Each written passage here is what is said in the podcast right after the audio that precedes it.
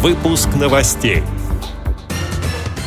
В Курске молодые ученые представили научную разработку для незрячих. В Новоуральской местной организации ВОЗ провели конкурс «Чтение и письма по Брайлю». Незрячий музыкант, герой фильма Людмилы Гурченко, выступит на фестивале в Новосибирске. В Рязани завершился Кубок России по спорту слепых «Велоспорт Тандем-шоссе». Далее об этом подробнее в студии Дарьи Ефремова. Здравствуйте. В Курске на Среднерусском экономическом форуме свои научные разработки представили молодые ученые. Среди интересных проектов, а их на выставке было более 100, создание программного продукта для выявления скрытых болезней сердца, разработка нового поколения сосудистых имплантатов, ультразвуковая трость для слепых, экспресс-анализатор качества бензинов и дизельного топлива бытового назначения. Интерес у присутствующих вызвал робототехнический экзоскелет нижних конечностей, разработанный командой молодых ученых из Курского вуза.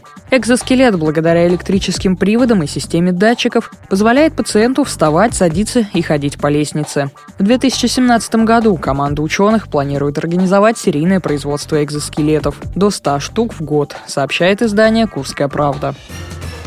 В Свердловской области Новоуральская местная организация ВОЗ в шестой раз провела конкурс чтения и письма по Брайлю. В этом году в нем участвовали 8 человек, а вот болельщиков оказалось в три раза больше – 24 человека. По итогам состязаний в конкурсе чтения по Брайлю первое место заняла Наталья Кузина, вторым стал Алексей Кислов. Третье место присудили Антону Сазанову, который только начинает читать по Брайлю. А в конкурсе письма по Брайлю места распределились так. Победителем назван Алексей Кислов – Вторыми стали Владимир Юртанов и Наталья Кузина. Замыкает тройку сильнейших Антон Сазанов.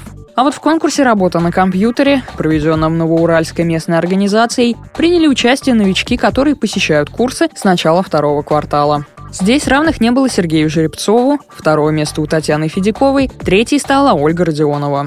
Впечатлениями от конкурсов поделилась одна из активных болельщиц, председатель Новоуральской местной организации ВОЗ Людмила Насенко. Ну, наш конкурс проходить начал с 2009 года.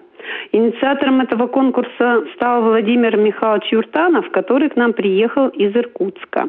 Он до 2012 года был чисто брайлевский, а с 2012 года, когда у нас открылся компьютерный класс, и мы тоже по инициативе нашей организации стали вести курсы. И тут у нас добавились вот компьютерные конкурсы. Это диктант. На компьютере они делали, выполняли задания. В результате этого вот у нас уже в городе значит, компьютерщиков сейчас значительно больше, конечно, как и везде, чем брейлистов. Ну, приходит много болельщиков, мы их тоже задействуем. Молодежь мы привлекаем, волонтеры. Взяли даже прибор, захотели тоже научиться. Но хотелось бы, конечно, чтобы добавлялось еще больше участников.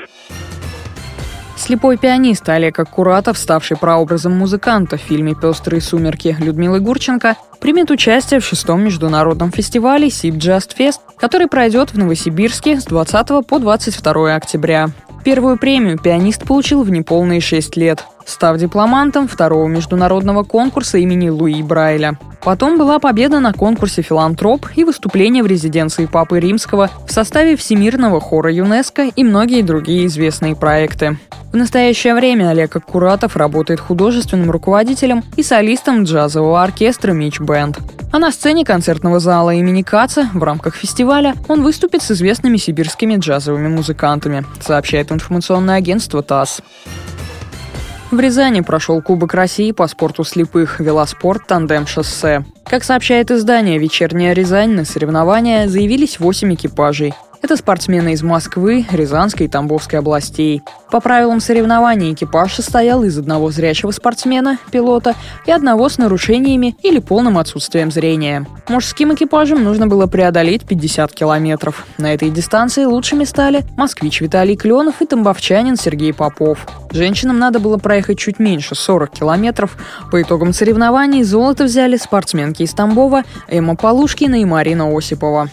С этими и другими новостями вы можете познакомиться на сайте Радио ВОЗ. Мы будем рады рассказать о событиях в вашем регионе. Пишите нам по адресу новости собака ру. Всего доброго и до встречи.